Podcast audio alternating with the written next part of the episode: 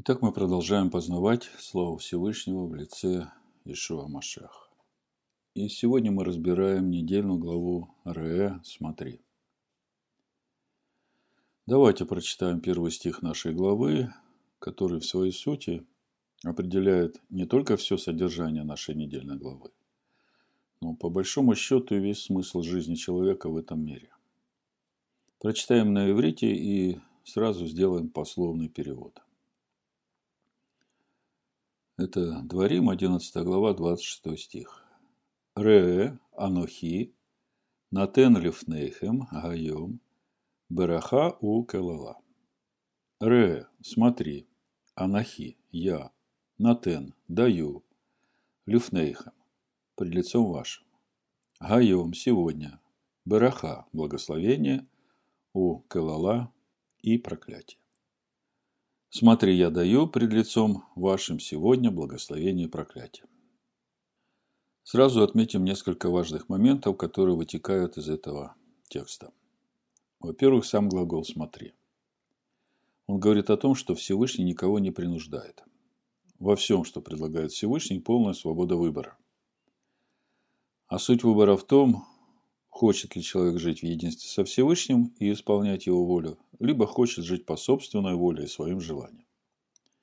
Эта свобода выбора для человека хорошо сформулирована в книге «Премудрости Сироха» в 15 главе. Прочитаю с 14 стиха. Он от начала сотворил человека и оставил его в руке произволения его. Если хочешь, соблюдешь заповеди и сохранишь благоугодную верность. Он предложил тебе огонь и воду, на что хочешь, проштрешь руку твою. Перед человеком жизнь и смерть. И чего он пожелает, то и дастся ему. Итак, первый момент. Всевышний предлагает, но не заставляет. Выбор за человеком. Когда я думал над этим выбором между благословением и проклятием, и о том, как объяснить суть этого выбора верующим, которые строят свою веру только на писаниях Нового Завета, и научены тому, что все проклятия, написанные в Торе Маше, к ним не относятся. Это все относится только к евреям, а к ним относится только благословение, то мне в духе пришло слово «узкий и широкий путь».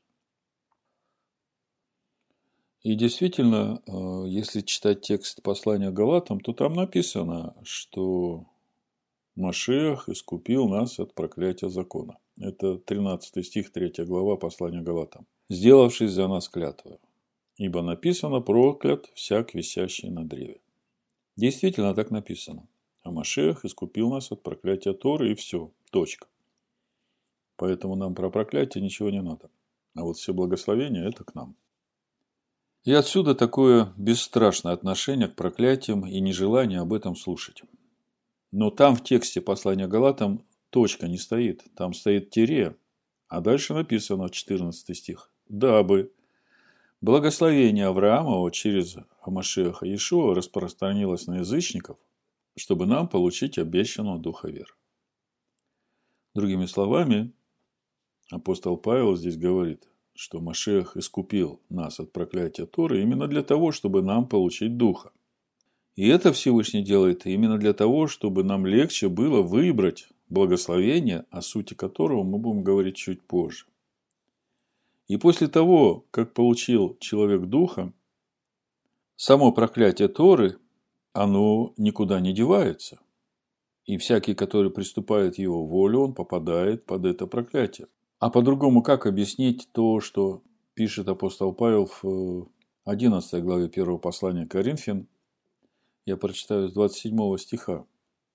Написано, «Посему, кто будет есть хлеб сей или пить чашу в Господню недостойно, виновен будет против тела и крови Господней». Да испытывает же себя человек, и таким образом пусть ест от хлеба сего и пьет из чаши сей. Ибо кто ест и пьет недостойно, тот ест и пьет осуждение себе, не рассуждая о теле Господнем. Оттого многие из вас немощные и больные, немало умирают. И если бы мы судили сами себя, то не были бы судимы. Будучи же судимы, наказываемся от Господа, чтобы не быть осужденными смертью. Что значит быть виновными против тела и крови Господина? тело его – это Тора, а кровь тела его – это Дух Всевышнего, живущий в этом теле. В итоге получается, что тот, кто поступает недостойно Торы Всевышнего, даже если он получил Духа, и даже если ему были прощены все проклятия, ну действительно, он получил Духа, потому что ему было все прощено, то если он теперь поступает недостойно Торы, не судит свои поступки, которые противоречат тому, что говорит Тора, то от этого, Павел говорит, многие становятся немощными и больными, и немало из них умирает. А разве это не есть то, что наша недельная глава называет проклятием? Так вот, когда я думал над этим выбором между благословением и проклятием и о том, как объяснить суть этого выбора верующим, которые строят свою веру только на Писаниях Нового Завета и научены тому, что все проклятия, написанные в Торе, Маши к ним не относятся, то в духе как раз и пришло учение Иешуа о широком и узком пути – Э, Евангелие от Матфея, 7 глава, 13-14 стих, Ишуа говорит, «Входите тесными вратами, потому что широки врата и пространен путь, ведущего в погибель. И многие идут ими, потому что тесны врата и узок путь, ведущий в жизнь, и немногие находят их». Так вот, наша недельная глава дает нам описание и помогает нам увидеть разницу между этими узким и широким путем. Выбрать благословение – это значит Выбрать узкий путь и идти этим путем. Выбрать проклятие – это значит идти широким путем. И чуть позже мы посмотрим, как об этом нам говорит наша недельная глава. А сейчас вернемся к нашему первому стиху нашей недельной главы, чтобы отметить еще несколько важных моментов, которые еще лучше помогут нам увидеть разницу между широким и узким путями. Итак, 26 э, стих 11 главы Дворим. Ре анахи натен лифнейхем гайом бараха у кавава. Смотри, я даю пред лицом вашим сегодня благословение и проклятие. Так вот, второй момент, который обращает на себя внимание в этом стихе, это то, что начало обращения, сам глагол «ре», «смотри», стоит в единственном числе и обращен к отдельному человеку. А продолжение «натен лифнейхем» «даю пред лицом вашим» обращено ко всему обществу Израиля. Что это значит? Как это понимать? Мудрецы Торы объясняют. Слово «ре» стоит в единственном числе, потому что Маше обращается к каждому лично, чтобы подчеркнуть, что хотя обстоятельства у всех общие, поэтому дальше и стоит множественное число под лицом вашим, выбор у каждого свой. То есть э, мы все выбираем, но каждый выбирает по-своему. Каждый выбирает свой путь. Дальше, третий момент из этого первого стиха, который обращает на себя внимание, так это то, что Всевышний предлагает только два варианта. Либо благословение, либо проклятие. Либо широкий путь, либо узкий. Промежуточное состояние не предусмотрено, его просто нет. И это очень важно понимать человеку, который думает, что он может какие-то заповеди исполнять, какие-то нет – то есть то, что ему удобно, он может делать, а то, что ему неудобно, того он не будет делать. Так вот, Тора нам говорит, что такой подход невозможен. Его просто нет. Или ты полностью посвящаешь себя узкому пути, или же ты идешь широким путем. Либо путь благословения, то есть путь единения со Всевышним, либо проклятие, суть удаления от Всевышнего. Другими словами, нет среднего пути, есть только узкий путь и широкий путь. Четвертый момент, который обращает на себя внимание в этом же первом стихе нашей недельной главы, это местоимение Анахи, как написано. Ре Анахи. Смотри, я. Вот это местоимение Анахи, которое, хотя на первый взгляд кажется, что произносит его Маше, говоря про себя, на самом деле это местоимение указывает на сущность Всевышнего, который говорит через Маше. С этого местоимения Анахи начинается 10 речений, как мы помним, которые Всевышний произнес на горе Хариф, и они стали содержанием завета, который заключил Всевышний со своим народом. Там написано «Анахи Адана Элагейха Ашер Ацитеха Маэрец Мицраим Мибейта Вадим». «Я, Адонай, всесильный твой, Анахи, Адонай, всесильный твой, который вывел тебя из земли египетской, из дома рабства». И вот мы видим, что Всевышний, говоря о себе, он говорит анахи. Вы помните последнюю ночь Ешо в Гефсиманском саду? Там есть один очень странный эпизод, э, который мы сейчас прочитаем. Это Евангелие от Иоанна, 18 глава, с 3 по 6 стих. Там написано «Итак, Ягуда, взяв отряд воинов и служителей от первосвященников и фарисеев, приходит туда с фонарями и светильниками и оружием. Ишуа же, зная все, что с ним будет, вышел и сказал им, «Кого ищете?» Ему отвечали, «Ешуа Назарея». Ешуа говорит им, «Это я». Стоял же с ними и Иуда, предатель его. И когда сказал им «это я», они отступили назад и пали на землю. Вам не кажется странным эта ситуация? Пришли с оружием арестовать Иешуа, и зная, что это он, слышат его ответ «это я», который подтверждает, что это он, тот, за кем они пришли. Вдруг они отступают назад и падают на землю. Что случилось? Почему и воины, и служители храма, и фарисеи так, казалось бы, нелогично ведут себя. А все потому, что они знают, что анахи – это есть личное местоимение, которое относится ко Всевышнему. Как-то мы говорили, что в иврите есть два местоимения «я». Есть местоимение «они», которое характеризует внешнего человека. А есть местоимение, которое тоже переводится как «я», но на иврите звучит «анахи». Это местоимение «я», которое характеризует сущность внутреннего человека. А Ишуа произносит это местоимение в отношении к себе, потому что Всевышний живет в нем.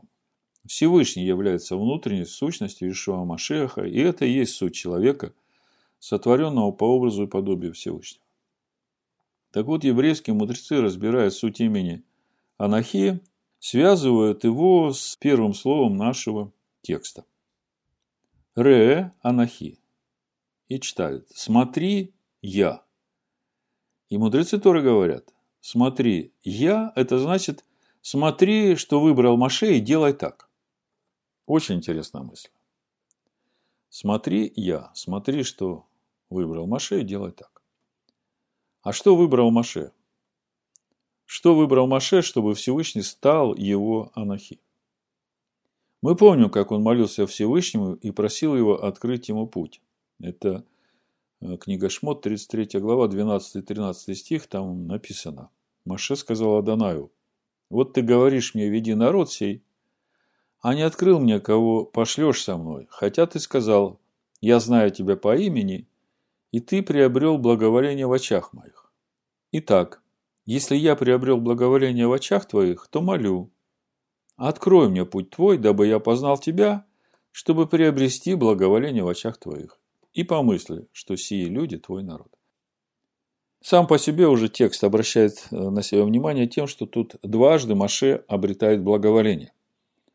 Сначала э, Маше обращается ко Всевышнему и говорит, ну, если я действительно приобрел благоволение в очах твоих, то я молю, открой мне путь твой, чтобы я познал тебя.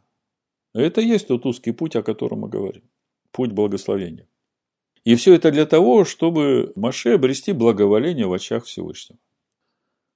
Проповедь я так и назвал, чтобы приобрести благоволение в очах твоих. Итак, чтобы выбрать узкий путь, мы видим, для начала надо молиться Всевышнему, просить его о том, чтобы он открыл нам этот узкий путь. Открыл этот узкий путь для каждого, кто хочет идти этим путем. И мы видим, что прежде чем Маша начал молиться этой молитвой, он уже имел благоволение в очах Всевышнего. И очень важно понять, каким образом Маше обрел это благоволение. В послании евреям 11 главе с 24 стиха написано «Верою Маше, придя в возраст, отказался называться сыном дочери фараоновой и лучше захотел страдать с народом Всевышнего, нежели иметь временное греховное наслаждение и поношение Машеха почел большим для себя богатством, нежели египетские сокровища, ибо он взирал на воздаяние. Верою оставил он Египет, не убоявшись гнева царского, ибо он, как бы видя невидимого, был тверд. Верою совершил он Песах и пролитие крови, дабы истребитель первенцев не коснулся их. То есть мы видим, сколько всего уже в жизни Маше произошло, и все это как раз и стало основанием того благоволения, которое обрел Маше в очах Всевышнего. Того первого благоволения, на основании которого потом Маше уже молится, чтобы Всевышний открыл ему путь, чтобы ему приобрести благоволение. Но вы понимаете, что отказаться от того, чтобы называться сыном дочери фараона, то есть, э, будучи принцип Египта, отказаться этого ради чего? Ради того, чтобы стать беглецом и пастухом в чужой стране. Согласитесь, это непростой выбор. Захотел страдать с народом Всевышнего, нежели чтобы иметь временное греховное наслаждение. Почел страдания Машеха большим богатством, чем все египетское богатство. А в чем суть богатства страданий Машеха? В том, что истина становится твоим естеством, в том, что Всевышний становится твоим анахи. И вот это вот э, самое великое богатство. Другими словами, Ре, смотри, сегодня это звучит в каждом поколении. Стоит этот выбор перед каждым человеком, что он выберет. Временное греховное наслаждение и этому посвятит свою жизнь. Либо захочет страдать с народом Всевышнего ради того, чтобы сохранить верность завету. Итак, теперь давайте посмотрим на то, что говорит нам наша недельная глава о самом этом узком пути. В 12 главе книги Дворим Всевышний нам говорит о том, что у идущих узким путем должен быть только один жертвенник Всевышнему. Дворим, 12 глава, прочитаю с 5 по 6 стих, а потом с 10 по 14. Написано, «Но к месту, которое изберет Адонай Всесильный ваш, из всех колен ваших, чтобы пребывать имени его там. Обращайтесь и туда приходите.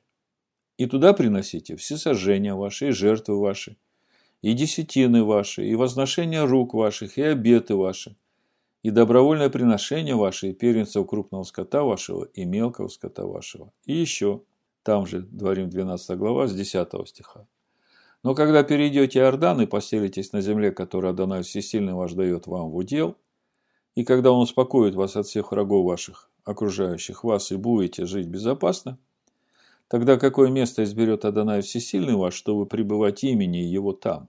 Туда приносите все, что я заповедую вам. Все сожжения ваши и жертвы ваши, десятины ваши и возношения рук ваших, и все избранное по обетам вашим, что вы обещали Адонаю. И веселитесь пред Адонаем Всесильным вашим, вы и сыны ваши, и дочери ваши, и рабы ваши, и рабыни ваши – и левит, который посреди жилищ ваших, ибо нет ему части его дела с вами. Берегись переносить все сожжения твои на всяком месте, которое ты увидишь, но только на том месте, которое изберет Адонай, в одном из колен твоих приноси все сожжения твои и делай все, что заповедую тебе. Как это относится к нам, верующим Нового Завета, в это время, когда храма в Иерусалиме нет? Мы помним, Иешуа говорит женщине-самарянке в Евангелии от Иоанна в 4 главе с 21 стиха прочитаю. Иешуа говорит ей, «Поверь мне, что наступает время, когда и не на горе сей, и не в Иерушалайме будете поклоняться Отцу. Вы не знаете, чему кланяетесь, а мы знаем». Вот здесь слово «чему» в греческом тексте стоит э, слово «которому». Вы не знаете, которому кланяетесь, а мы знаем, которому кланяемся. Ибо спасение от иудеев. Но настанет время, и настало уже, когда истинные поклонники будут поклоняться Отцу в духе и истине, ибо таких поклонников Отец ищет себе. Всесильный есть Дух, и поклоняющиеся Ему должны поклоняться в Духе и истине. Другими словами, пока нет храма в Иерусалиме, истинные поклонники должны поклоняться Небесному Отцу в Духе и истине. А для того, чтобы поклоняться Отцу Небесному в Духе и истине, приносить Ему жертвы, нужен жертвенник, на котором мы можем приносить эти духовные жертвы. И какой он, этот жертвенник, если нет храма сейчас в Иерусалиме? Писание Нового Завета, в частности послание апостола Павла, говорят о том, что суть жертвенника – это есть Тора, через познание которой мы умираем для себя, чтобы жить для Всевышнего. Апостол Павел называет Тору стойкой казни, на которой он сораспялся а Машеху, чтобы жить для него. в Галатам 2 главе 19-20 стих апостол Павел говорит, «Законом я умер для закона, чтобы жить для Бога. Я сораспялся о Машеху, и уже не я живу, но живет во мне Амашех. А что ныне живу во плоти, то живу верою в Сына Божия, возлюбившего меня и предавшего себя за меня. Другими словами, не может быть двух жертвенников и двух стоек казни. Должен быть только один жертвенник, который избрал Всевышний, как мы читаем в нашей недельной главе. И суть этого жертвенника для нас – это его Тора. Его закон, который дает нам познать, что Всевышний называет грехом, и умертвить это в себе на стойке казни. Вот в этом суть этого жертвенника, куда мы должны приносить все свои всесожжения и десятины и приношения.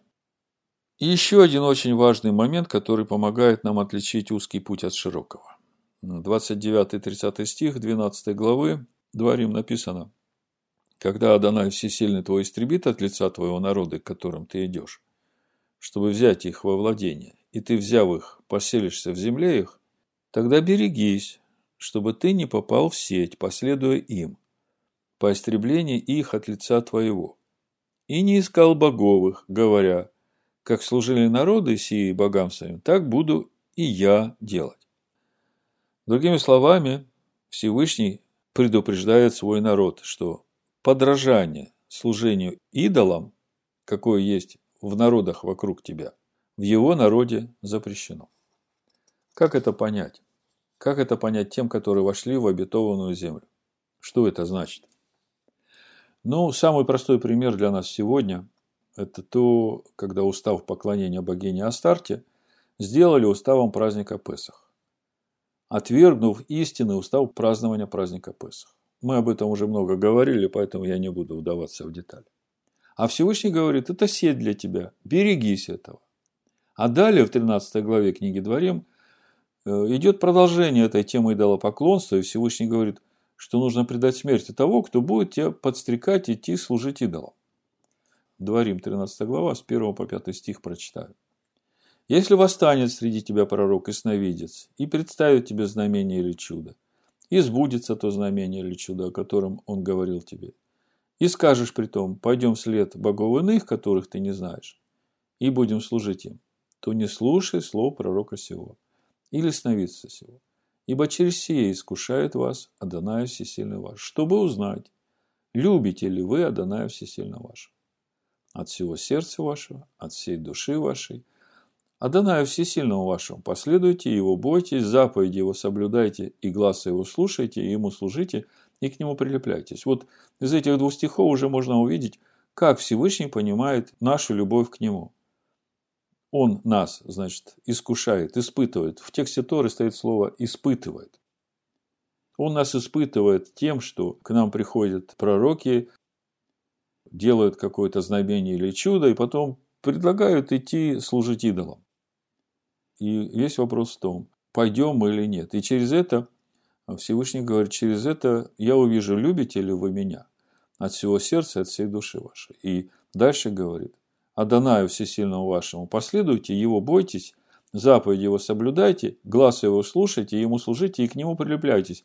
Вот, вот что значит любить Всевышнего. Вот это и есть путь прилепления ко Всевышнему, единение с ним.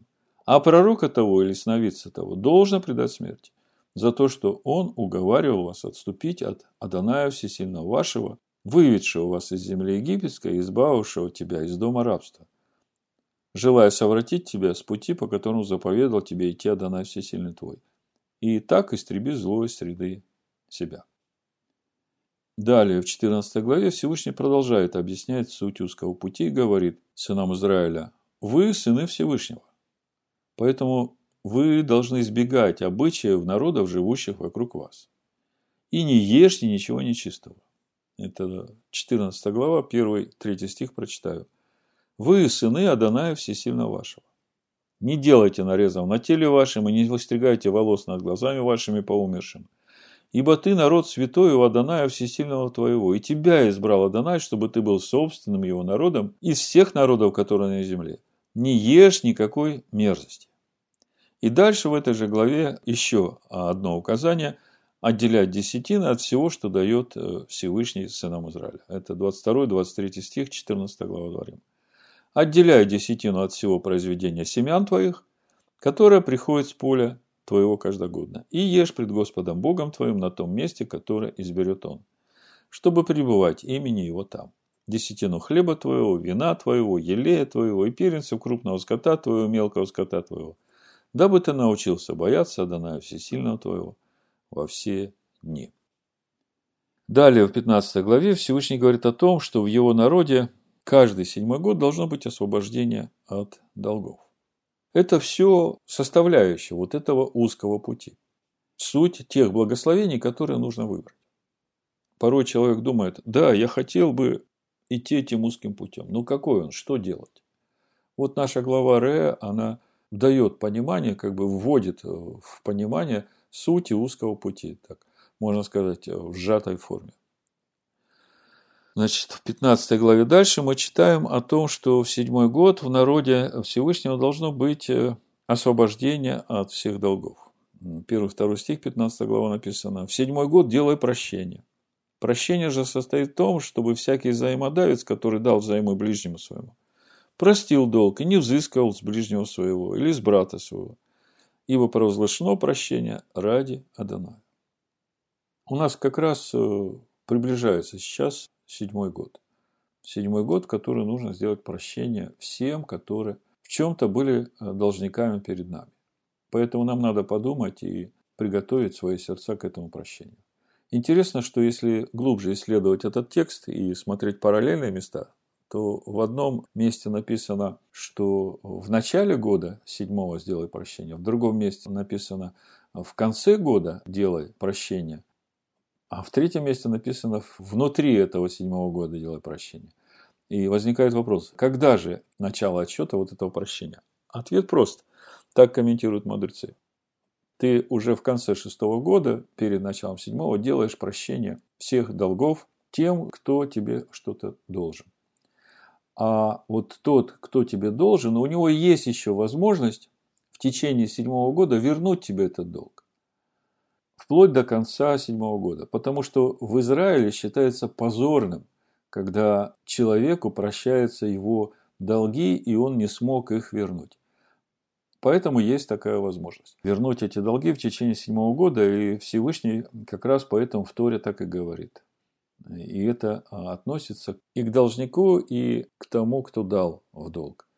То есть, даже если в конце седьмого года должнику не удалось вернуть свой долг, ему прощается этот долг. И дальше, здесь в 15 главе, также говорится о том, что все первородное нужно посвящать Всевышнему. Это 19 стих. Написано, все первородное мужеского пола, что родится от крупного скота твоего, от мелкого скота твоего, посвящая Данаю Всесильному твоему. Не работай на первородном вале твоем и не строги первородного из мелкого скота твоего. И в заключение нашей главы идут праздники Аданая, которые сыны Израиля должны подниматься в Иерусалим, и это Песах, Шивот и Суккот. Праздники Регалим. И мы знаем, что на иврите слово праздник – это Маадим, время свидетельства. Другими словами, все эти праздники, определенные Всевышним, это время нашего свидетельства о пройденном пути познания Его Слова. И по сути, это как бы итог на каждом этапе, который подводится и свидетельствует о том, как мы идем этим узким путем, какие результаты мы получаем на этом узком пути. И то, с чем мы приходим, это вот и есть наше свидетельство. И вот сейчас у нас остался один месяц. Сегодня вечером у нас Рошходы с шестого месяца. И потом начинается праздник Роша Шана, потом э, Йом-Кипур и дальше праздник Суккот. И это время, когда мы свидетельствуем о пройденном пути от Песах до праздника Роша Шана тем, что мы приобрели на этом пути, теми плодами, духовными плодами – которые являются уже свидетельством нашей внутренней природы. Этим мы свидетельствуем. Через это мы воцаряем Всевышнего в своих сердцах, в своей душе и в этом мире. Вот так, если коротко, о том, что стоит за выбором благословения и проклятия, и о том, как отличить узкий путь от широкого пути. А в заключение хочу помолиться вместе с вами этой молитвой Маше. Отче, прихожу к Тебе в имени Ишуа Машеха и прошу Тебя. Если мы обрели благоволение в очах Твоих, то молимся Тебе. Открой нам каждому Твой путь, дабы все мы познали Тебя, и чтобы нам приобрести благоволение в очах Твоих. В имени Ишуа Машеха. Аминь.